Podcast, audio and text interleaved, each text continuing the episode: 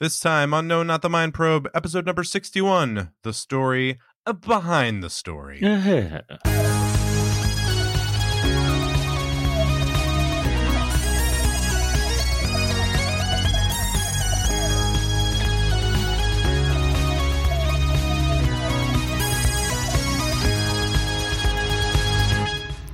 Welcome to No Not the Mind Probe. Pop, pop, pop. A Oh. little, little reference to the Sydney Newman. I love Ooh. that. Pop, pop, pop. Pop, pop, pop. Uh, I don't know if he actually said that. But we'll get to that. Um, but whether he did or not, irrespective of that, this is still a podcast uh, where we watch and rank every single Doctor Who story ever. My name is John Grant, and I'm a lifelong Doctor Who fan. I have been watching for 37 years, people. And my name is Porter Mason, and John's been asking me to watch Doctor Who for 25 years, year or so ago. I finally said yes. Woohoo! Yesh. Big day. Uh, each episode of this podcast will look at, we don't know the exact day that I said yes to this. We'll have to, No, we'll have to go We'll back to emails and texts. That'll be to- lost. Well, when when the historians dig Yeah. up this podcast, They dig up and they're like, my- "Why are there so many episodes? No one was listening to it." Well, they'll have to dig up my Apple ID password, and Yeah. then they'll have to get into my messages I imagine they'll they'll have worked out how to do that by the future. Well, each episode of the podcast, we look at Yeah. two stories. We're Yeah. going through the new Doctor Who series in order. New is such a relative term. It is new. The episodes new. of it that It's have been newer. made are new, so that's Yes. true still. it is newer. And then our Doctor Who sommelier, sommelier John, uh, who, whom you just met, Mm. uh, pairs that with. And normally I say with a classic story. But this is more a story about a classics, about yeah. the classic series. This is a yeah. unique one. So tell us about what we have in store this episode. Well, first of all, um, no, uh, no big news uh, in the past couple weeks for the most part, except of course Hmm. that I met Sylvester McCoy uh, last weekend. Yes, Can we get a uh, picture? Can we put a picture up on the monitor here? I will. I will get a picture up on the website of me and Sylvester McCoy. I am, I am two feet taller than him. So how Uh, many doctors is this now? This is number three. So I met the second Doctor when I was very young. I met uh, Peter Capaldi for a photo uh, about five or six Which years ago. then that is on the website. Yes, and then now Sylvester McCoy. So I've been able to update my phone lock screen. I only do most recent Doctor pictures on my phone lock screen, so it's now Sylvester McCoy. Very charming. Did, did the Troughton picture make it to the lock screen? Because uh, no, no. In fact, yeah. I, I need to get the, the Troughton pictures are in an actual photo album in my mom's house. Like, I mean, they are, you know, Mm. like, like, you know, those old, like, sticky backed photo albums that your, like, your Oh, grandmother yeah. has on a shelf. Like, that's, that's what we're talking about here. It was So then when you take it out of the album, it's going to rip and Yeah, so I have to leave it in the album, but I'll have to figure out some way to capture it. So um, yes, but uh, um, so met Sylvester McCoy, that's cool. charming, charming fellow. What Obviously, event was this at? This is at Awesome Con. This is a sort of DC uh, Comic Con. Um, so I think struggling. So the big guests were him, um, uh, Anthony Daniels, C3PO. Was there, which is kind of cool. Sean Astin uh, from the Oh. Hobbit fame and the Goonies and stuff was there. Um, a few other, a few other folks, um, some folks from Star Trek Discovery and stuff like that. But yeah, sort of the DC Comic Con, a fun, lovely event. Um, uh, I do not do cosplay, but that is huge. I mean, that's half of what people go to, which is leads to wonderful scenes as you walk down the street and people in these costumes are walking in. But then also you get um, uh, people. It's a lovely and uh, atmosphere. People are very. There's no judgment. People are like, whatever you like. If you're dressed up as it, people are excited. They want to take a picture with you, and they think, "Hey, good for you! Like you, you are into this, and that's fantastic." So it's a wonderfully judgment uh, judgment free zone. I mean, except of course, obviously, um, uh, Sylvester McCoy came out ranting about Porter's ranking Yeah. Fenric. Um, wouldn't really stop. Um, Yeah. uh, then, you know, McCoy's really up my ass about that. yeah, you know, kept kept promoting his podcast, uh, things that are worse than Porter Mason. There are no episodes, and he said exactly. Uh, Uh, yeah, so it was like it was just he just could not could not let it rest. it's Um, a it's a the podcast. It's a it's a it's a real thinker. It's a real art piece. yeah, he promotes the podcast a lot. Yeah, yeah. He has a And website and no RSS feed for it, but just nothing on it. And but and he doesn't connect the dots for you either. You just have Yeah, to put you got to work it out. Yeah, well, he's, he's Yeah. the he's the doctor. He's smart. He is apparently appearing in an upcoming Rob Zombie movie uh, of the Munsters. He's going to play Igor the butler, um, uh, and he was commenting that he was approached by Rob Zombie to do this, and he had to call his son because he had no idea who Rob Zombie was. and then it was explained to him who Rob Zombie was. He's like, "Oh, he's great, and the movie's going to be gory and all sorts of murders." And and then it's like, "Oh no, it's actually going to be a PG movie." But um, uh, and uh, yes, um, Um, you know, obviously. Uh, folks, you know, apologies to everyone who has seen pictures of me with Sylvester McCoy, sparking a lot of rumors, of course, that I am in the 60th anniversary special. Um, you know, I can't comment on that one way or another. Oh, okay. So you're not going to flat out deny I it. I can't. Yeah, I mean, you know, I, I, w- I would be wrong to. Um, he was asked, uh, and he basically said he hadn't been contacted. Um, but I, uh, my my current speculation is um, he might be. I mean, I think um, so. As we talked about, uh, uh, David Tennant confirmed uh, for uh, the special because I think they were doing location filming, so didn't have much choice.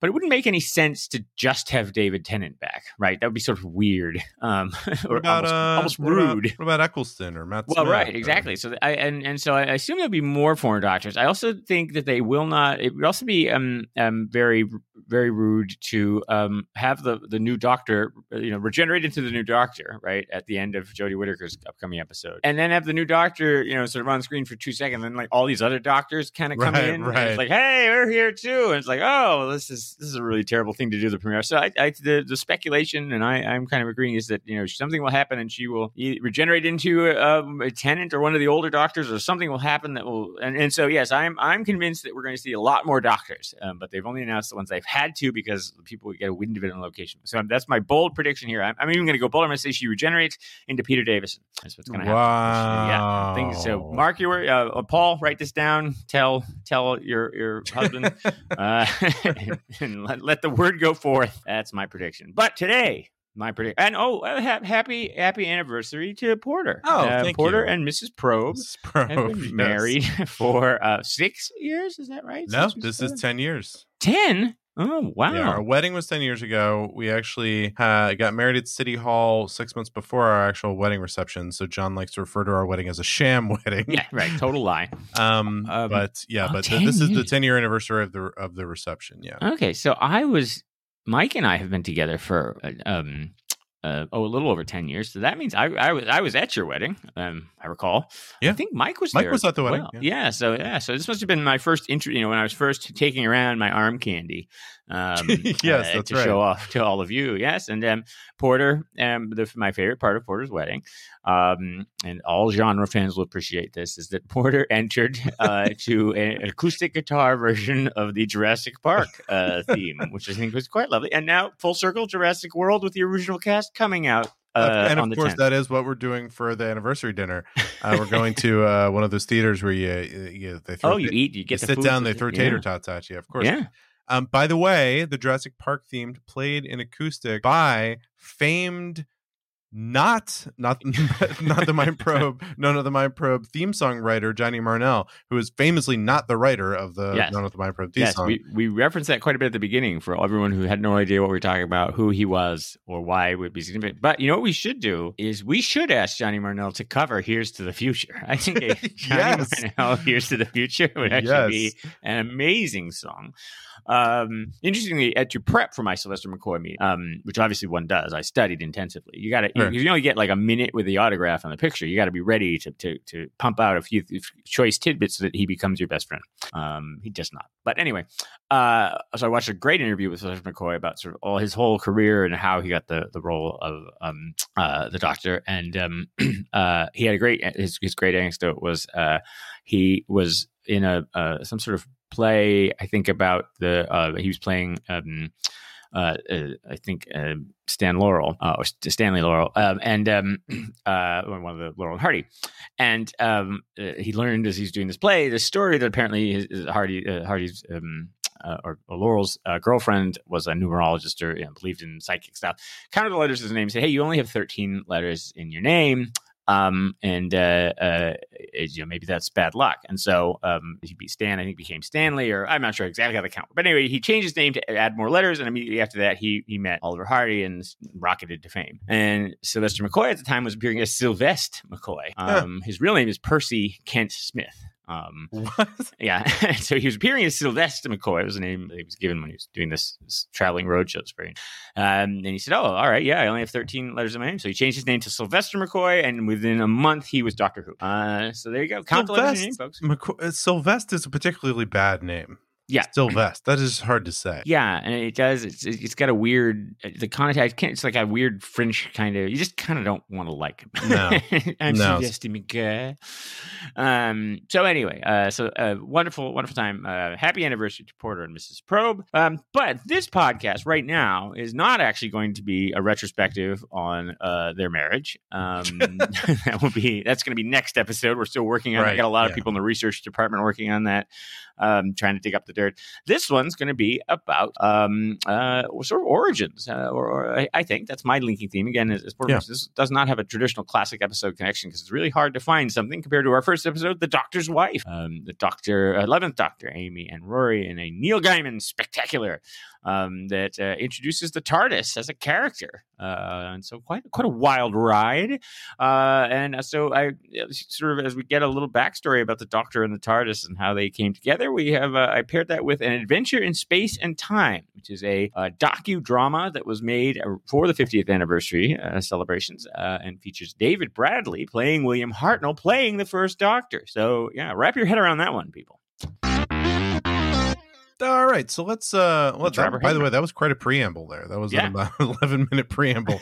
um so let's uh recap these episodes and I said as I said to John in the in the podcast green room. yeah, yeah. I'll try to recap these quickly so he can just get in and tell me all the interesting tidbits that are sort of in and around these episodes but or, or stories both of them very interesting the doctor's wife series 6 episode 4 uh, this is story number 216 of the total 299 current uh, Doctor Who stories. It aired May 14th, 2011. It's a single episode, and uh, John has a clip which I'll play for you now. Doctor, are you there? It's so very dark in here. I'm here.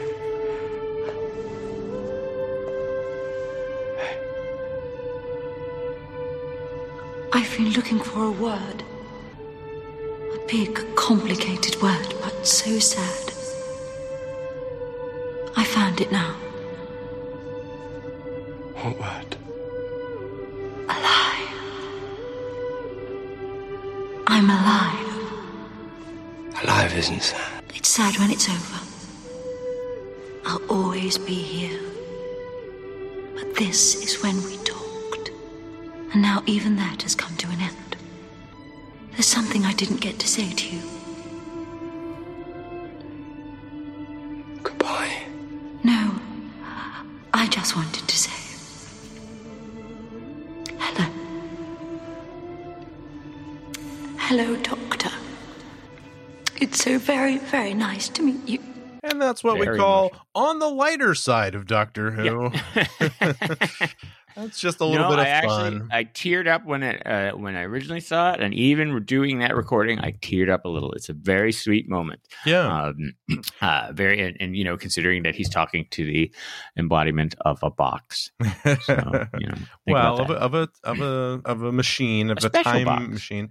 So, um, the story is sort of simple. It's more about getting to meet the the TARDIS. So, as we just heard here, is embodied in this woman called Idris. So, the Doctor and Amy and Rory uh, get a SOS signal that appears to be from a Time Lord that the Doctor knows, Corsair. They arrive on this asteroid. It's outside the universe. He kind of talks about this a little bit. Um, it's like a bubble universe. They arrive, and then what they find out is it's sort of abandoned, and they quickly realize that. Uh, and when they get there, the heart of the TARDIS, the matrix of the TARDIS, is gone or missing or just snuffed out. It's uh, unclear. extracted, extracted. So then, what they find is Idris, that the the the asteroid itself is is a, a being that has been drawing Time Lords there to kill them uh, for a long, a good while, yeah. Mhm. uh, and he or it has taken uh, the heart of the TARDIS and again has embodied, then becomes embodied as this woman, Idris. Um, Amy and Rory are aboard the TARDIS. Uh, this asteroid uh, who reveals that their name is House uh, kind of traps them on there, and the, inside the TARDIS, it's sort of this horror movie of this house entity trying to kill Amy and Rory, and outside, it's the Doctor working with the TARDIS, who he knows very well, but is also he's never really met in human form. Um, they put together a makeshift TARDIS from the basically the other TARDISes broken that have been yep. strewn yeah, in the junkyard on this little asteroid where they've he's drawn Time Lords from for years upon years. They make the ne- makeshift TARDIS. They get back into the other TARDIS, and um, you know, as I often say, it's like, and then they win. It's not really that important. Um, Yeah, but but then a bunch of stuff happens, including they have to take the matrix, the the TARDIS matrix from Idris. Essentially, has to die, but not really, right? Because the matrix then Yeah, goes back in. continues on, but her human form or its human form dies, and um, so this Won't is his last time being able to speak to to the TARDIS.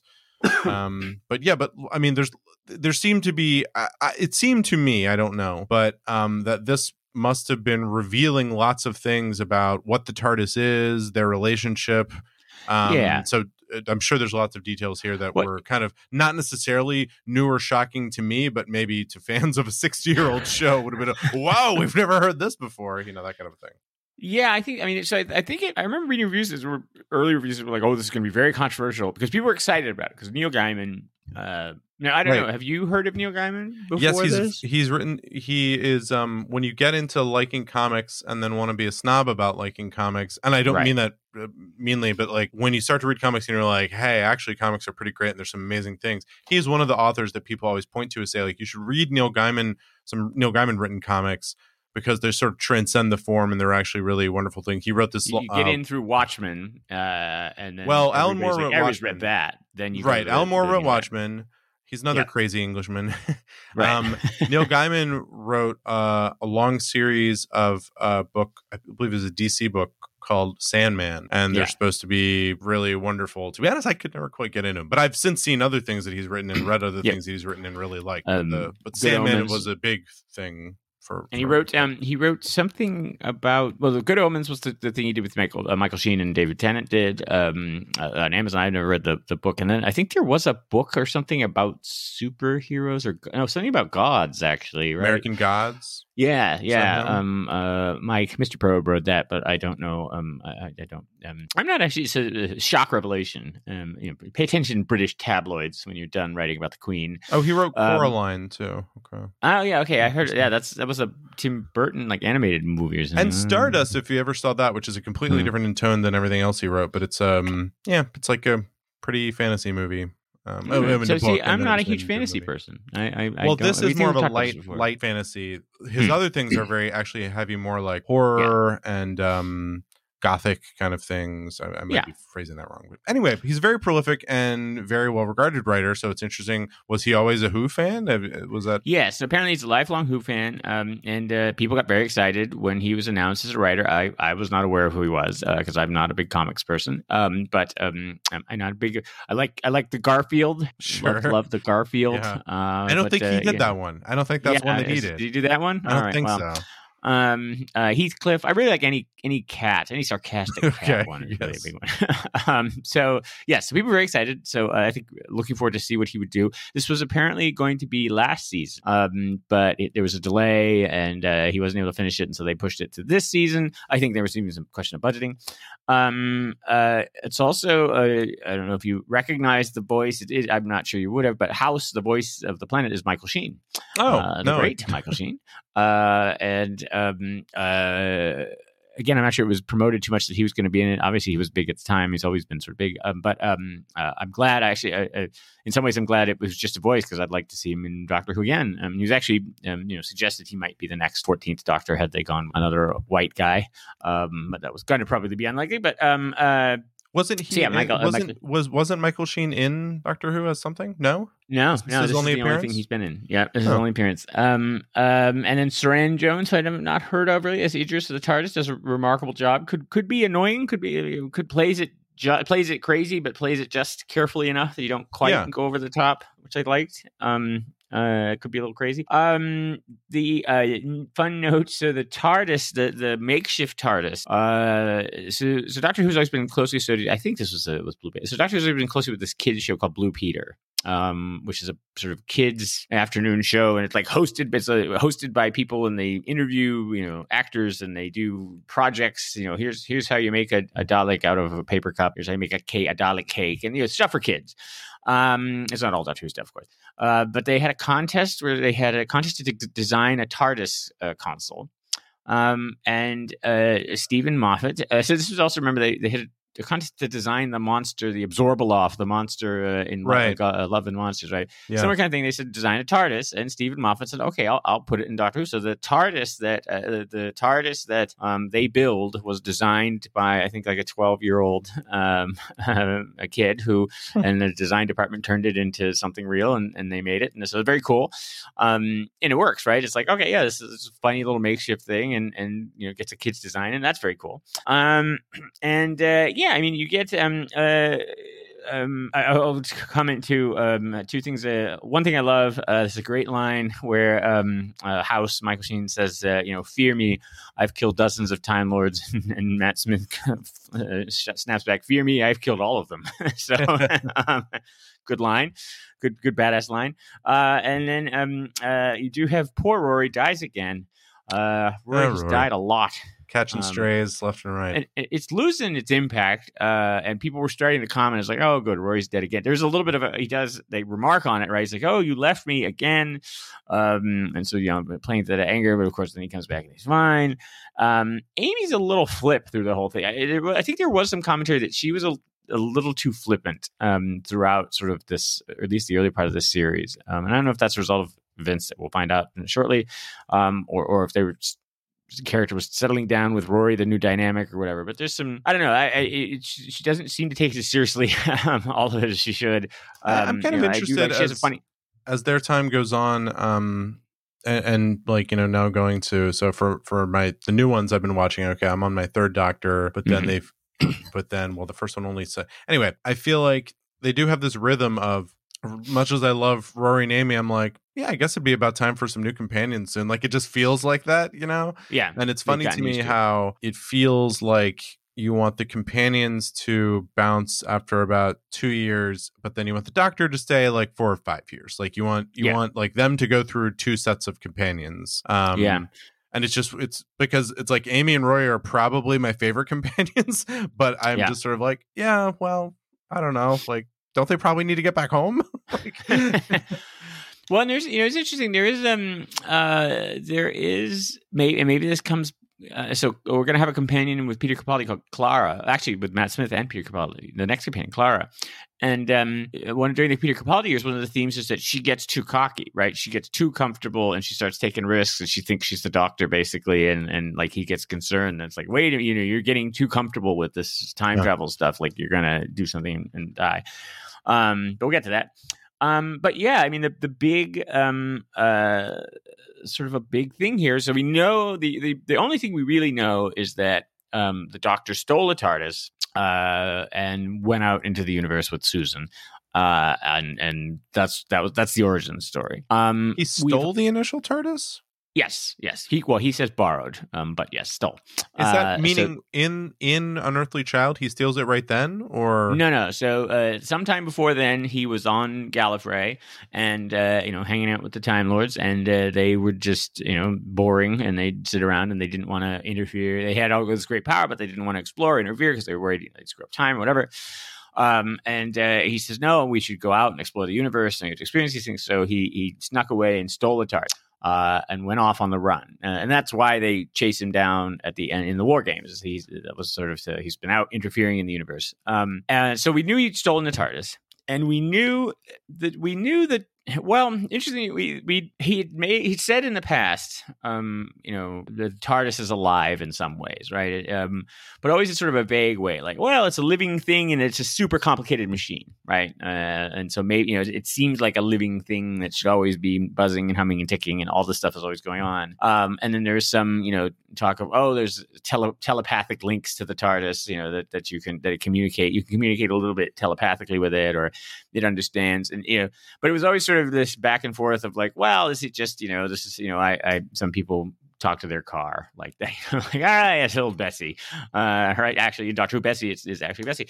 Um, uh, so this, but this really does sort of confirm it uh, that you know there is some sort of sentience to the TARDIS, and and a lot of the, and I should say the fiction, like a lot of the the books and things like that during the, the wilderness years after the McCoy and the, the original series went off there, did kind of in some of the comics did suggest the TARDIS was alive. So it's not a new idea that the TARDIS is alive, but then to hear it actually talk.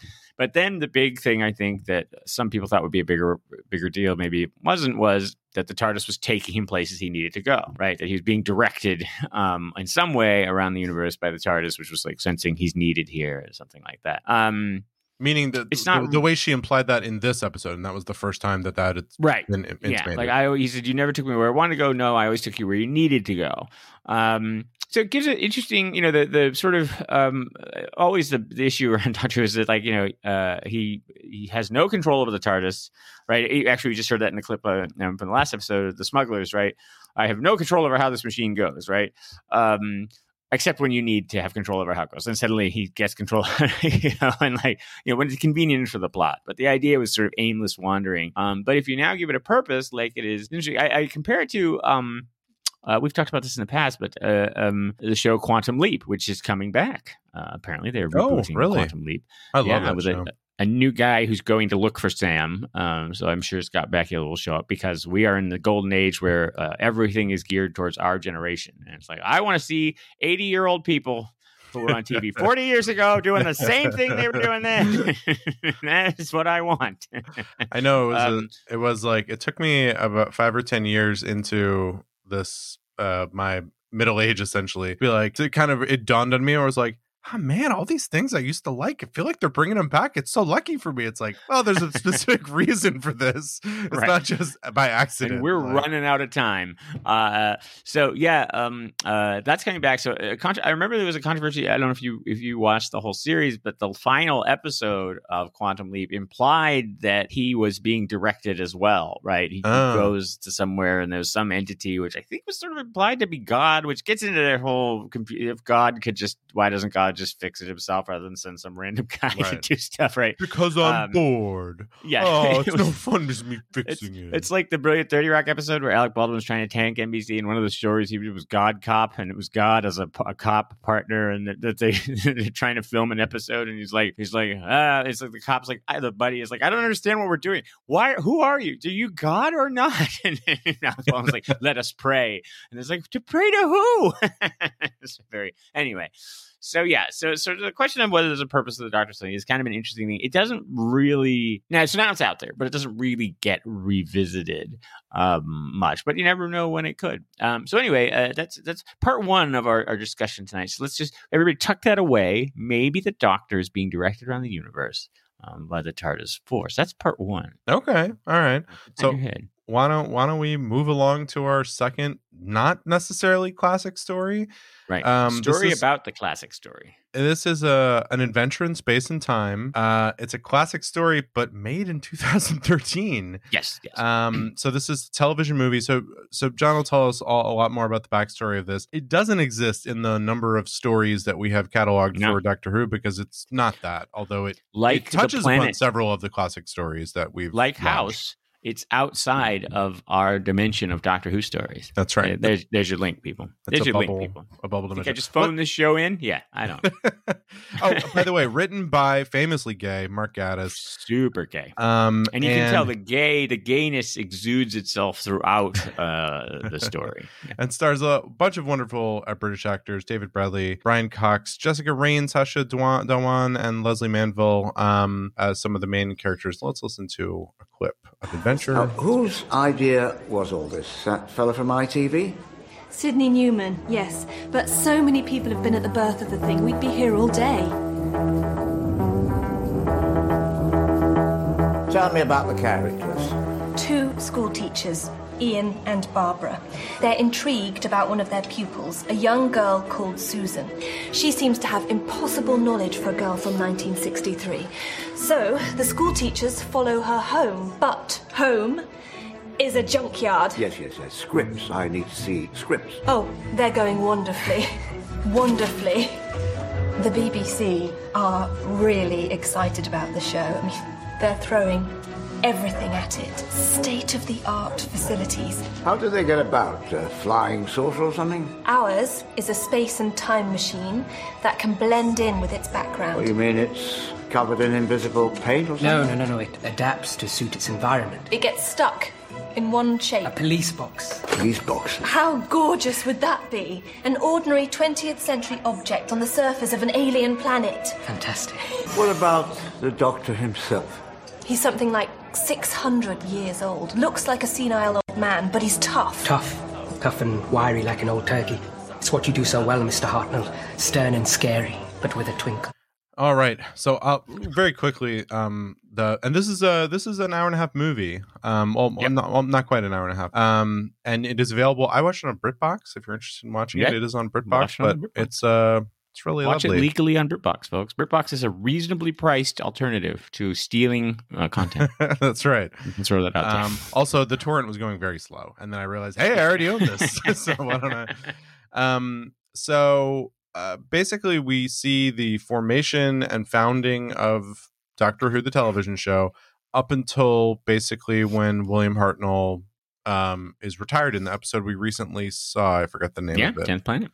Tenth Planet. Tenth planet with a side. Um, so the but the story the the characters as they show it are Sydney Newman as this new head of BBC or I guess head of BBC drama. In, in the movie, it almost feels like he's just running the BBC. Um, Yeah. and he is is he American or he's Canadian? Canadian.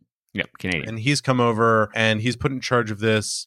He's trying to shake things up. He um, gives a show to this uh, young woman who we've talked about several times before, Verity Lambert. Verity Lambert. But Yeah. watching the show, it really hits you. I'm like, oh my gosh, it's this. It's 1962, probably when they first started, Yep. 63 maybe, and uh, he's giving the show over to not just. It, and they said it's the first woman who's ever run a show at the BBC or at least a drama produced the show. BBC. Yep. Mhm. And and not only she's uh first woman to do it, but like yeah, she's really young. Now, of course, then you Yeah, see her as a never produced it. character. She's um perfect. You know, she's very very scrappy and kind of takes care of things. And then also, uh, they don't get into how this happened, but um, is is is his name Waris Hussein? uh, Waris Hussein. Yes. Waris Hussein is tapped as the first director, who's also like the first Indian uh, who's ever directed something on the BBC too. So Right, and, and uh, he is gay, but that does not. Uh, he is not out gay, obviously, out. until uh, yeah, for a while. So- but yeah, this is that he's actually gay uh, in real life. This isn't just Mark Gatiss, just just gaying up stuff. So it just shows you know. um her get- she's about to start, it's really funny because she's like i'm gonna get out of this tv business. Like you're 24 years old or whatever it is but anyway but she's just more she's running up against a brick wall and basically she's just like i'm not getting anywhere with this so what am i doing? Um so she gets the show uh they they recruit uh william hartnell who of course we've met but we kind of see him before the show in that he um just seems like he's kind of washed like he's kind of done he's done some stuff nothing ever really that big um is loath to really do tv and certainly a kids program but kind of gets talked into it in in some scenes that I, I feel like they set up too much that he needed to get talked into it and then the scenes in which he was talked into it didn't seem like why would that have moved him um yeah, very convincing. Yeah, but then, uh, and then we get to kind of get to watch the show as it is real rickety and getting up on its feet, and then really takes off with the Daleks episode, which you story rather, um, which you've Mhm. talked about before. And then it goes through, um, uh, you know, the years. He becomes a little bit more of a diva on the show. Um, he is dealing with some health problems throughout, which you've talked about, and we kind of see that. And then, you know, near the end, we kind of see he's he's basically pushed out because he's becoming very hard to work with and just isn't able to capably do his job um, as he did before. Um, but he thinks he's so secure in it because it's like he's Doctor Who. I mean, like Yeah. he. And he at this How point shows a him? huge hit. Um, and but of course, as we know, he he is written out, and and we get the first regeneration, and we see fellow League of Gentlemen star uh Reece. Oh gosh, what's his yeah, name? Yeah, as the second Doctor. Yes. Reece Shearsmith as Patrick Yeah. Um, and that's it. Lots of really interesting stuff. So I will tell you, uh, I love like not this isn't a biopic, but like basically fictional Mm-hmm. retellings of nonfiction events. So like this is so fascinating to me. I, it's very well, and, and the BBC does these very well. And yeah, so period pieces. They're very good with the costumes and stuff. it's fair, right? Yeah. Exactly. It's obviously a period piece and very well done, and um, and it's an interesting story. I mean, it really, it is is especially because as you're watching it, even if you don't know as much of the detail, but if you just know that like, hey, this thing that they're like kicking to try to get off the ground then goes on for 70 years. Right. know? Um Well, and it's Yeah. and I think the most interesting thing is too, it, it, because this is pretty close to accurate. But in fact, they actually, um, uh, I think for the sake of time and clarity, they actually um, eliminated um, several people who were also part, like David Whitaker's not mentioned, uh, Anthony Coburn, like the, the people who were actually part of the funding, but they didn't have time to get them all in. And Yeah, what's interesting is that if you, you know, like, hey, how do you design a show that lasts 70 years? Well, you obviously need a strong creative vision. Like this isn't some this isn't some corporate show. You need a strong creative vision and a passion for it. It's like this show was created by committee. And right. it was and it, it's it is absolutely true. They needed something between um I believe it was Top of the Pops, which is I I get I think it's sort of a cross between TRL and like American Bandstand, right, like yep. pop music, and Grandstand, which was the sports scores, like the sport like Sports Center, basically. Huh. So you need something that kept the kids. But also it interests the dads. Basically, they had this spot, um, and it was Saturday afternoon. And uh, yeah, Sydney Newman comes in, and he'd done some sci-fi for other, um, for in Canada, and he said, "I want to do, we should do sci-fi." And and it's never clear, uh, it's never really been uh, clear where he came up with any of it. But he just sort of vaguely sketched out this idea, and then handed it off to people, and were like, "Here, do this." Um, and you know, he's and it all in to shake to be for like the wrong reasons of like we need a sci-fi thing yeah. for kids. Like it was very, you know, Right. There's no like there's no the like horse kind creative of force. Yeah, there was no creative force. It was like I passionately believe this story must be told. Like it's just like eh, whatever. uh, and I think that's fascinating. Like, it's re- again, it's sort of interesting. Sort of questions everything you think about, like how to how do you create quality art and stuff like that. Right. I mean, um, it's really interesting. It's it, the um. Going through it, uh, especially, I think it's probably interesting for people who don't know the story. Um, uh you know it's a lot it's all really true like stuff like um uh you know they couldn't the art department wouldn't pay any attention to her and she couldn't get uh, his name's peter brachacki they couldn't get anybody to pay take seriously the need for the design so she finally went down and was like come on and he he just was like here fine and like that becomes the tardis right? This iconic design that is still core part of the whole thing was just him being like here shut up and go away. Um, the music was composed by Delia Derbyshire, uh, who was a, a, a genius, basically using these very weird, not traditional instruments and like very weird stuff. The credits were created by pointing the camera at the monitor, uh, and and you know seeing what happened. The Daleks, uh, Sydney Newman hated the Daleks. He said, "No BEMs, no bug-eyed monsters. This is not the kind of sci-fi show I want to have." And Verity Lambert fought for them uh, and um, and you know uh, he's a good you know if you ever want to uh, show people how to be a good a good boss, I like his little moment where uh, you know she comes. It's been a huge hit, and she you know he told her no bug eyed monsters and yelled at her. He's like, well, it's your your butt on the line if this doesn't work. And then she calls her to his office, and she comes in, and he just goes, he's like, ten million people for your bug eyed monsters. What do I know? it's a great sort of moment of like, oh yeah um, they did reshoot the pilot, right? The, the first pilot was a disaster, um, and they they completely restaged it. They they ended up had to keep going and produce this, produce the next episodes, um, and then they went back in like in episode three and reshot the pilot with new based on feedback from uh, from Newman. Well, what Um, I thought so was interesting and- is, or at least the way this was told, um, and the way they got across is like you said, there wasn't like some creative force saying like this is my vision this is how it is or, like as an origin but then you saw everyone involved along the way really like oh i really like like they all Yeah, the idea it. itself just sort of they all started Yeah. making it and they all started becoming really passionate about it um so there was something to it you know um Yeah. that just really kept bringing them along Well, and I do, I do think it is. I, I think I, I, I, you know, I'm sure there's there's academic work to deconstruct this. I, I maybe one day it will be me. Uh, but um, there is like this the diversity of the people who started this show. Right, they were all outsiders. You know, Verity Lambert, a woman, the first woman producer, Waris Hussein. Um, well, I think I, I I don't know for sure. I feel like his role in this gets bumped up a little because he only really ever directs two episodes uh, or two stories. The first one and one called Marco Polo, and then kind of goes off to do his own thing. But maybe because that first story, he had a lot of influence. But either way, um, Well, I think they also just Uh, wanted to show that they were picking non-traditional people. Like there were so many Right. things that were odd about it that they. yeah, exactly. I mean, you know, again, a woman, um, a woman doing the music, and you've got, you know, William Hartnell is your is your uh your, your lead, somebody who's basically a sort of actor at the end of his career, and and not um not a um uh, magic. You know, he, he so he was famous for playing sergeants. He played very, and uh, he talks about the Army game, which was apparently a long running series where he played sort of a rough drill sergeant, and I he'd done military roles in movies and stuff like that. So he was somewhat known, but not like a legendary actor. But he people would have recognized him. Um, uh, interestingly, he does. Um, uh, he does. Uh, David Bradley does an excellent job playing him. I think he's very good, and, and you sort of um, he's not. You know, if you if you looked at him side by side, you'd be like, oh, he's not actually very very necessarily William Hartnell, but he, you just he does become him anyway. it's excellent. It's very. He's I think famous for the Game of Thrones. Is that right? He was in that that old that Thrones show. Who, kids are who was about. famous for Game of Thrones? David Bradley, William Hartnell. Oh, um, yes, yes, yes, yes. I guess that's how I knew the face. Right, right, right. I mean, he's not a major. Uh, um, Roger. there's too. there's lots of major characters in that show, but well, true. face It's- seems it's familiar to me from other things too. But Oh, he's in Broadchurch, I think, um, Mm. and he's um, uh, he was also. Uh, did you watch Afterlife, the Ricky Gervais uh, show? Uh, yes. very good. yeah, He was the dad uh, in that.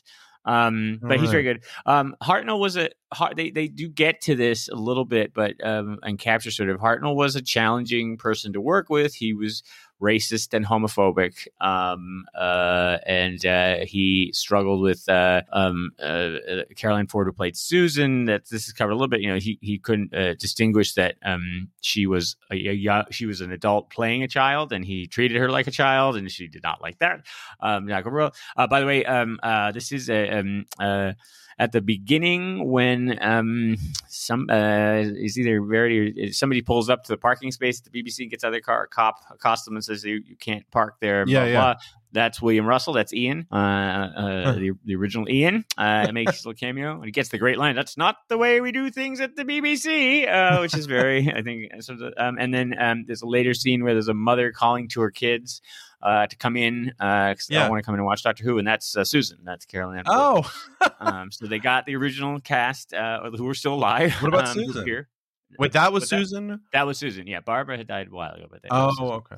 By the way, uh, So that David, was very sweet. David Bradley. Um, how I had known him uh, is he plays uh, a very a big role in the Harry Potter movies. Oh, right. He's the bad guy, right? The, the bad and Not a- David Tennant. no, David he's Tennant. bad he's, guy. he's- I mean, he's Filch. He, he's he's like the caretaker at, at the school, and he, he's just Oh. he's a key character. oh, okay. All right. I, I need to finish seeing those movies. I want to make sure they're popular before I waste my time. Um, and then second of all, I just wanted to mention because I had to look it up again. Um, and I because I remembered us talking about this before. Like, well, he's the like he's the oldest doctor until Peter Capaldi. So I looked him up. They were almost the same age. I mean, he was fifty five. Like when you watch this movie, and and David Bradley may very well have been a very different age when he played this. No, no, let's see, he's eighty now. So he was yeah, he was in his seventies. But but I mean, that's what the guy looked like. And I just can't. When you see that guy, I'm like, man, he looks easily 20 years older, if not 25 years older than his age. He looks about 80 years old. He's only 55. Yeah, Hartnell was not in good health. Uh, smoked No. like a chimney, and yeah, I mean, I think you know clearly, and yeah, you see when you when you get to the Peter Capaldi years, and you see how he bring how much energy and stuff he can bring to the role and what he does. Um, yeah, does we live better lives uh, than they did? Um, and then yeah, the only I, I, one other thing to add is um, uh, the, the lovely little Matt Smith cameo at the end. Um, you know them uh, looking at each other, and it really does drive home. You're like, oh yeah, this guy, you know, uh, took it as a lark. Thought uh, it'll just be a thing that'll go for a couple years. Um, you know, created this legacy that's still going on, right? Uh, you know, if he hadn't been effective at it on some level, there wouldn't be Matt Smith and now Jodie Whittaker and now Ncuti Gatwa. I mean, it just wouldn't have. It just wouldn't have happened. So it's a, it's an amazing. It does sort of drive home, and that's obviously what they're trying to do for the 50th anniversary. It was like, oh yeah, this is a pretty remarkable story. Um, uh, and you know, this is this is a cool sort of origin origin to it. Themes, themes, themes, themes. It's very ethereal. Are we visiting by the ghost of themes past? well, I was trying to recreate the uh the lovely uh what did she use a radiator to do the the theme uh the, I'm sorry the the Doctor Who uh or is that Oh, the? TARDIS is a key on a, a piano wire. The TARDIS Right, is a right, key, right, right. which is I also believe that is a a gun, a stormtrooper's gun, or something like Oh. that. That's a very popular thing. Too. Well, we are adherents of the repeating themes here on Known on the. Mind Probe. We like to revisit topics and items that are threaded throughout Doctor Who and all of human history. But John, what did Yes. you want to talk about with these two episodes? Well, so the link in my head to these was uh, sort of obviously origins. You know, you've got the, the TARDIS again. I told you, folks, I told you to keep in your head that concept of the, the TARDIS guiding right. So, so so going back to it's always been driven by the TARDIS. Um, and now Adventures Times they fills fills in fills in a little bit of the um sort of backstory or lack of backstory, right? I mean, so they didn't. I mean, there's even that scene in, in Adventure Time Says, which is true, where um, uh, if you see the original pilot, you can still watch. It's actually on BritBox as well. You can see the first take at it. Um, that they said no, do it again. Um, and there is a line in there where she's like, "I'm from the year 3149" or something like that, and he says, "Take that out. It's too specific." Um, and you know, we want to make this more vague and whatnot. Um, maybe anticipating that one day it would still be running in uh, 3149, and then people would be like, "Oh, it's not." This doesn't hold up. Um, which is right. Uh, so during, um, I think a lot of people didn't get it. Which I again, why Steven Moffat is brilliant.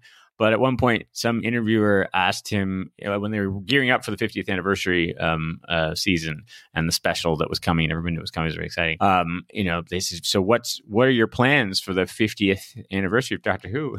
He, he kind of quipped. He goes, "I'm just going off of Verity Lambert's original uh, sketch of what she said we should do at 50. Like, it was all mapped out. Like, and the interviewer didn't get it.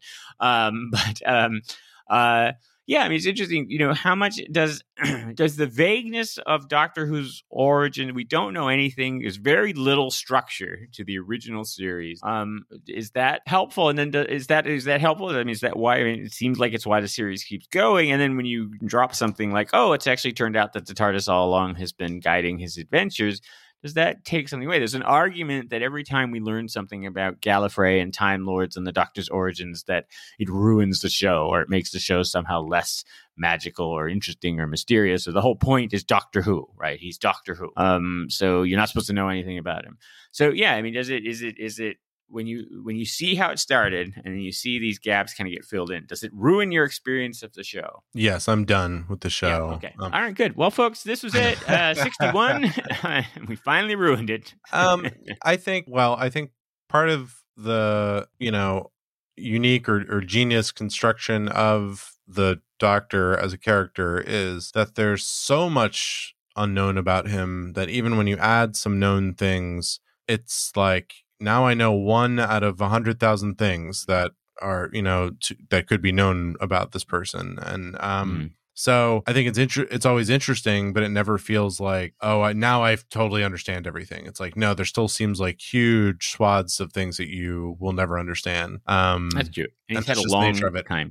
I do think some of the things that like if it was really hit hard, this idea that like I took you where you needed to go, things like that, like if people really read into that a lot, um, or if the show tipped that more, I felt that was just more of a line that was just like a clever writing line, hmm and it just sort of meant that I mean, we know that the TARDIS is sort of sentient in a way, Right. and I thought it was just a clever writing line to say that like not that not that the TARDIS was like directing his every move and and causing his life, but just sort of like you know I would kind of steer you. Uh, I Right. would work within what you asked me to do, but I would kind of do something if I thought it would be a little better for you to go that way. I sent you that yeah, way. let Like, that I- go, or don't be quite bound on it. Yeah. yeah, So that's, it- that's what it felt like to me. It didn't feel like saying like it's all been a dream, you know, something big like that. Um, Oh, that'd be great if just in the 60th anniversary, like he just gets hit on the head, and then David Bradley is playing William Hartnell and just wakes up in the shower and is like, "Oh, well, that was weird." it's like, I- "Hey, I- Susan." yeah, I go back be, to I'm that episode. I forget what it was, but it was the only one I've seen where they were really on Gallifrey, and they um, you actually you just referenced the episode in this podcast, and I Uh, the War Games, maybe. War Games. Um, Or yeah, it was also the Deadly Assassin. I think was on the Deadly Yeah. Assassin is what I'm thinking of. Yeah. and they could have in that one said like. Oh, well, hello, doctor. Of course, and you're on your uh, hundred-year mission to catalog Right. all the species in the world. Like, you know, like really defined what he was doing. Mhm. Um, but they didn't. Instead, they're like, "What are you doing out there?" you know, just like, "You're just kind of out there kicking around." And uh, so I think they're they seem to be pretty careful to when they do define things at it. Usually, when they define something about the Doctor, it seems to me so far they've Mhm. done so in a way that expands uh the character rather than like hems you in. It's more Yeah. like Or oh, you always thought this was a rule. Well, actually, it's kind of not Mm. really a rule, and here's a new way to Mm. think about it. And it kind of expands it more. Or at least those I think are the helpful ones. Back to that So same interesting- episode, The Deadly. Assassin. Just really quick, I wanted to say that uh, I remember the, watching that one, being like, "Oh, I'm very excited to see this," and then I remember being really disappointed by it. Of just like, "Oh, you know what? Maybe I Yeah. don't want to see this. Maybe I don't Yeah. want to see behind the scenes of the Doctor." Well, it's like the uh, it's like the the genius of Russell T Davies inventing the idea of the time war, but not actually showing the time war, and then just throwing in references to it, like ah, flew into the jaws of the Nightmare Child and the army of the undead and the Never-Weres, and all. It's like oh yeah, but but actually showing it, you kind of ruin the great mystery. But it's, but it's interesting. I wonder if there's a change in how people. So um, I'm thinking of like Marvel movies now, right? You have to start with the or everyone has an origin story, and it's this detailed Yeah. like here's what happened, and then their mom died, and then they got upset, and they got their hand closed in a car And door. by the and way, that was that's the whole movie, and then the character at most is in like three movies. Yeah. So, like one, their whole third of their time at, at best is like just that. this laborious setup, right? And even like even like the original Star Trek, it just starts with them on a five year mission. Like fly, it's not like they had to like then then you do the new Star Trek uh, with uh, Chris Pine and all them, and it's like okay, here's Kirk as a child and Spock as a child, and here's what happened to them, and here's and it's like and I don't know, I, I'm I'm wondering, I don't know if this is a do we is this a thing people are demanding? Like, you know, it's like I don't, I can't do this without backstory. People, it's like I need to understand why. Often the origin stories are these very definitive things about the character so that you really know them as like you know their what drives them and and and things Yeah. like that but i just think it's tough because i think it would work honestly better and and, and disney is starting to do this more of like get that out in the show and then Yeah. Kind of can we just jump in assuming you know this person i mean they're certainly getting there Yeah. with the superheroes who've been around long enough where they're like hey it's batman like you don't don't worry about Yeah, that we all Like, know Batman. just- Yeah, okay, but they've done Spider-Man, his origin story like three times. which one Batman, Batman, yeah, and right? same I mean, with Spider Man too. So they many kept times. showing like the Spider Man thing in different ways. Like, there's no need for this. Um, we get it, but it maybe you know maybe what it is is is part because we are taking beloved. uh, So many of these things are taking beloved existing characters. That maybe part of that is uh, I'm going to show you that I respect every you know you know all this about these characters right? Um and you, you this has been filled in from in the past things that you've read and seen and all this stuff that's been built up around them i'm rebooting these in a way i'm, I'm creating bringing this to a new medium new actors new you know want to take it in new directions so maybe this is a way to show you but i know so i'm showing you i know all the backstory and all the things and that's i'm telling you that that's matters here and that laying down that groundwork and it's just like it's like a stop to the fans of like don't worry i know what you Well, have invested in this I maybe, but I actually think it's more that the origin stories generally were like pretty good stories Hmm. of those of those characters. Like they were obviously compelling enough to launch this like 30 year Mm, arc of this character. So there's that. And then I think I, it may change because also I think at the beginning when superhero movies um, over the past like 15, 20 years were still very like you had to sell people on them. Mhm. Um, you kind of had to show like, well, how, oh, this is kind of goofy that this person is a superhero dressed up like this and going around and fighting stuff. So I need to show you how they got there because I Yeah. need to kind of take you, and then you'll, then you know, the, these movies, like, you know, how many millions of people see them. So then they're like, well, now we can just assume you all saw it because it was such a big movie. Um. Anyway, but I, but That's like true. Think yeah, a about- Doctor Who origin story would be terrible, right? I mean, that would that would Well, we saw we saw what happened in the TV movie with Paul McGann when they tried to bring in too much backstory, right? And it's incomprehensible to anyone who would have joined. Yeah. Um, and yeah, it is interesting to compare today's Marvel movies to the original Superman movie, which is regarded as a classic movie, and I Right. remember liking it as a kid. But if you rewatch it, it's a mess. It makes Really? no sense. They um uh, it, there's really no plot. It's just like, hey, Superman it shows him growing up and the Fortress of Solitude and but like the at the beginning of the movie because i think it was filmed it was going to be one big movie but then they broke it into two and at the beginning of the movie you see those criminals that show up in superman 2 and they're like banished and then you never hear about them again. It's like why was that huge scene going on? Like it's bizarre. Um so you know yeah uh, but if it's like hey he can fly. We made a person fly on screen. So you know, deal with that everybody. Uh, we'll Yeah. get to other stuff.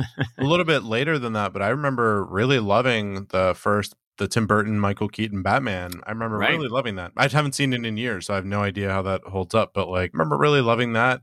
Um, yeah, that that is funny though. I do remember the first. I didn't really like the super. I never liked Superman that much, so um, I Yeah, really huge. Superman movies. But I was remember two was generally people- better. but- people talk about it very reverently like all movies made you know before like 1980 are all very good and everything made like in the past five years it's all terrible that's what everyone must understand so that's just how it is Yes, yes, that's the rule. Um, yeah, so there you go. Origins. All right well we're gonna move on to rankings john we've ranked 120 uh, Yeah, we're- of these we are to the crushing it. stories. We're crushing We're it. we're right along. crushing it like uh, like traders in Wall Street or something. Is that what they do? We're gonna they rank crush these- it, I think. We're gonna rank these two more. Yeah, Eh, traders in Wall Street they crush stuff. They, Yeah. they, they crush things. The economy, Economy, sure. People's livelihoods, uh, democracy. yeah. the concept of financial equity. Uh, so uh, I'm going to start off. Uh, I'll start with the doctor's wife. Uh, I like this one. It was. It's kind of a show in a bottle in a weird way. Mhm. I mean, um, but I I enjoyed it. I ended up putting it. I I this is what was saying. I before the uh, episode, I was saying I, I was delayed because I actually just took a long time ranking these. So I considered this very specifically. I was going right through the list and be like, do I like it better than that? No. Worse than that? Yeah. Um, so I put it up in the top like quarter or so. I have it right behind Planet of the Dead and just above Power of the Daleks, The Beast Below. Hmm. Um, I have it number 36, I guess that would be. So it's Yeah, pretty high. That's a good one. Um, Yeah. I, I because yeah, I, I enjoyed it. I liked. I thought the the woman Idris uh, did a wonderful job, and I thought it was an. It was one that like one of the things that struck me was like I would watch it again because I was when I was watching it, I was like I feel like I'm missing stuff as I'm watching Yeah. this. I want to like go back and watch it. Again. Um, and it's funny finding in retrospect that it was written by Neil Gaiman makes sense because there were also lots of things like where it was its own separate world. There were weird rules to the world and the asteroid. Yeah. There was those characters on Char- those two characters were weird. and then yeah. nephew later, and there was just like yeah. it was very interesting. So I wanted to watch it again, so that was good for me. Um, Adventure in Time and Space, I ranked pretty high because I told you I just I love stuff like this. So um, I ended up putting it pretty high. I have it ranked twenty. Oh wow. Um, All right. because good it. good like I said, it's a really compelling story. Uh, well made. Really very well made. The actors are all great, and I just it's like it was like watching an an episode of The West Wing about the about the origin of Doctor Who. It was just very enjoyable. So I ranked it number Maybe they'll turn it into a longer series, like a ten part miniseries. Totally, I would love that. Would be great. I mean, and there's Mhm. more tons of like again they could cherry pick from 30 years of Oh, the yeah. original Doctor Who of of what went on. Um, I put it right uh, behind the Runaway Bride, uh, and uh, above Genesis of the Daleks, uh, Okay. Human Mhm. Nature, Family Blood. Yeah, yeah. But I basically just kept going up. I was like, would I want to watch this more than this? And it kind of just kept going up. I just really liked watching it. So pretty high for me. All right, good. I think we're, we're kind of in agreement. Um, I've got the Doctor's Wife also very high. I've got it at number twenty one, um, right behind School Reunion because I kind of put it in that um, Nostalgic. I know. yeah, but also like emotional sort of re- Mm. connection kind of thing. Like uh, um, uh, it is. It did. I remember it did make me cry uh, watching it originally because it was very sweet. Um, and uh, um, but it's also just a solidly which School Reunion did as well. Um, you know, because it was significant. This meeting was significant in some level, right? It, was a big moment. Um, not one you were expecting. You know, you expect, oh, maybe he'll run into Sarah Jane again. Oh, maybe he'll run into a sentient version of the TARDIS. Get less expected, but uh, still well executed and and and meaningful. Um, and yeah, I enjoyed it. And I, I remember actually uh, when I was rewatching it for this, um, uh, I remember you know they were they were getting close to the end, and I was like, uh, oh wow, uh, it, it went fast. Like I was like, oh, I thought there'd be another twenty minutes left. I didn't realize like it moved very quickly, and uh, um, and even though as you say, there's it's there's not a ton of incident. Like if you had to describe what happened in it, it wouldn't be like this rapid fire incident, but they just whatever's happening is very enjoyable and confidently done uh, and well acted. So I enjoyed that.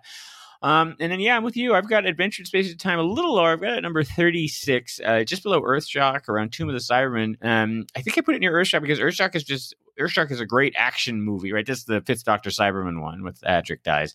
Um, that's like a, a great, competently done action movie. It's not maybe the best plot that's ever been on Doctor Who or whatever, but it's just like solidly done as what it is, and that's what I see Adventure in Space and Time at, right? It's just a, it's a excellent docudrama. It gets across like these really interesting points with great acting, um, and it's just a very well done uh, uh, version of it. Uh, you know, I, I probably won't. Re- I do, of course, have it on DVD, obviously, um, but you know, I probably won't be constantly rewatching it uh, like some of the other doctors. But yeah, it's definitely something to revisit.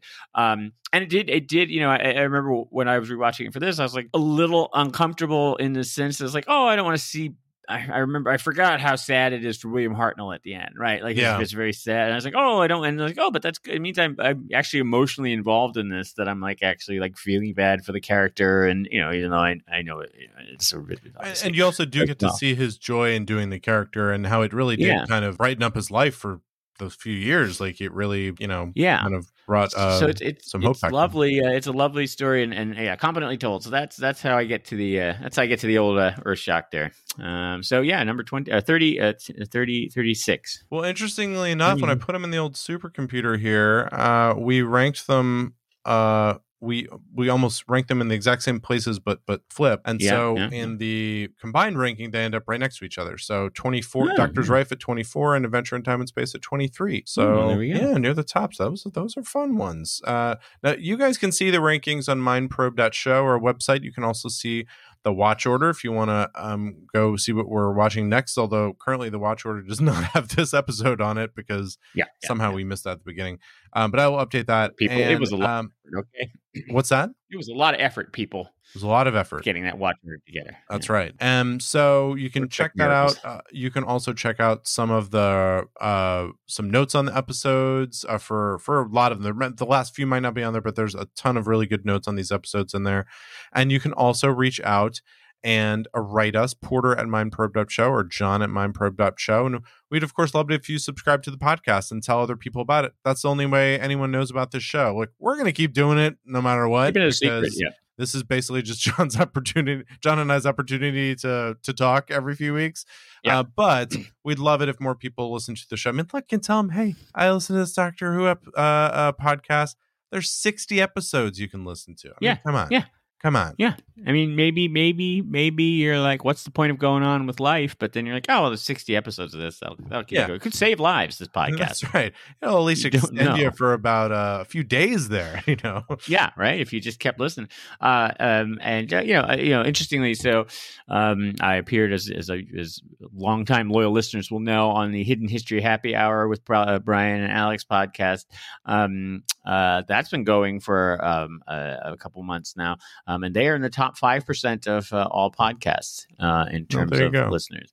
Um, so that has not yet um, uh, rubbed off on us. I don't know. How, I, I maybe maybe it was you know maybe I, I'd I'd like to think that it was Paul who tipped them into the five percent. Right. That's right. Yeah, yeah. Without us, they wouldn't be there. So Paul, thank you for for doing that for for our friends over there. Um, but uh, yeah, yeah, you gotta you gotta you know again, we're not gonna tell people. We're too humble to Too tell humble. people how great this uh, this podcast is. Although you know, I did think at the awesome con, I was like, ah, maybe maybe I should. No, actually, you know what I should have done is that awful thing that people in audiences do uh, when. So I went to the Q and A with uh, Sylvester McCoy, and I should have raised my hand and then spent five minutes going. Uh, I just wanted to. I am a, a podcaster. Uh, no, not the mind probe Mindprobe. Mindprobe.show, uh, and then spent total time talking about it. And then at the end, been like, uh, also, um, uh, Sylvester. But my question is, uh, do you like hats or something? You know, just, Well, yes. Terrible. it's awful, but what you're describing is that is how people actually find out about it. Yeah, yeah, yeah. Uh, listen, what are we what are we looking forward Right. to on the next episode of this here podcast? let's move on. So, um, we're back on to things that uh, I did program correctly or I did order correctly. Uh, so, next up is a two parter uh, The Rebel Flesh and the Almost a People. Um, it's another, the next line in the line of Matt Smith, and it leads into uh, the mid season finale, um, which will come after that, obviously. Um, so, uh, a couple, uh, a, a bumper uh, double adventure. And um, since we're talking about duplicates and um, of people, uh, we're going to look at the Terror of the Autons, um, which brings back our friends the Autons, obviously, uh, which we saw in Spearhead from Space and in Rose, uh, who uh, who you know often can disguise themselves as, as other people. And um, uh, we also see the first appearance of the Master, uh, Porter's favorite character. Um, the very first, uh, the very first time the Master appears in the very first Jo Grant uh, story. So a lot of a lot of firsts uh, in this uh, in this third Doctor uh, tale, Terror of the Auton. things. All right. Well, John, uh, it is, uh, you know, when we look forward, who is going to play us in the biopic? Uh, uh, you know, about about the No Not the Mind Probe, how it got off the ground and then rocketed to stardom. Right. Yeah. Right. Oh, that's a good question. Who would play me? I hope that I would hope that in in the future of our woke casting, uh, the casting would be gender and race blind, Oh yes, and that like that. you know I might be played by um I don't know um um, um Pink. yeah, sure. I imagine she, when myself she goes into drama. as more of a Naomi Campbell. So I Mm. see myself. Well, here's Yeah. to our ultimate biopic, John, and here's to the future. Uh, here's to you meeting more doctors. Like you're up to one doctor a week at this Yeah. pace right now. You're at one doctor a week, so I think we could extend this, and you could knock out all these other doctors in just a couple I gotta, months. I gotta get these doctors out. Yeah, I like it. I like it. How can we? All right. Who else comes to any cons? Does does Peter Well, they all do. They all do. Yeah, they all do. They're, some are bigger than others, but uh, um, so it turns out, so like to get the autograph and selfie, I paid eighty bucks. And did they get that by every person? I think he does, or I think it's good. There, there's companies that run these things. Yeah, if you multiply that by all the people, then yeah. And so, uh, and Peter Capaldi, I think got like 100, 120 bucks, and then I, you know, I just got a picture with him. I couldn't even get anything signed, and that was, you know, that was awesome. So yeah, I think I think they come because I think they just rake in the cash. Um, uh, and you can tell, like Sylvester McCoy was excellent, uh, excellent raconteur, uh, and a number of them we've seen, like they're very good at being engaging. Uh, he actually got off the stage and just walked around with a microphone and answered questions from people, and you know, they, he's clearly can convey. He, he answers the same question that people that people like, "What's your favorite story?" And he like he still conveys like he's thinking about it, and oh, I, good question. and like said, like. Or you get people who are a little strange or a little not great at uh, social interaction who ask weird or, or questions you aren't quite sure he understands, and he can very quickly find some hook to be to, to answer to go into an anecdote and not make the person uncomfortable and not make her. So they're very good at it. So they clearly enjoy being on the circuit. And he said he his first convention was he first cast the Doctor, so he's been doing it for 40 years. And yeah, and that's the future for us. and all of us and the rest of Mindprobe.show.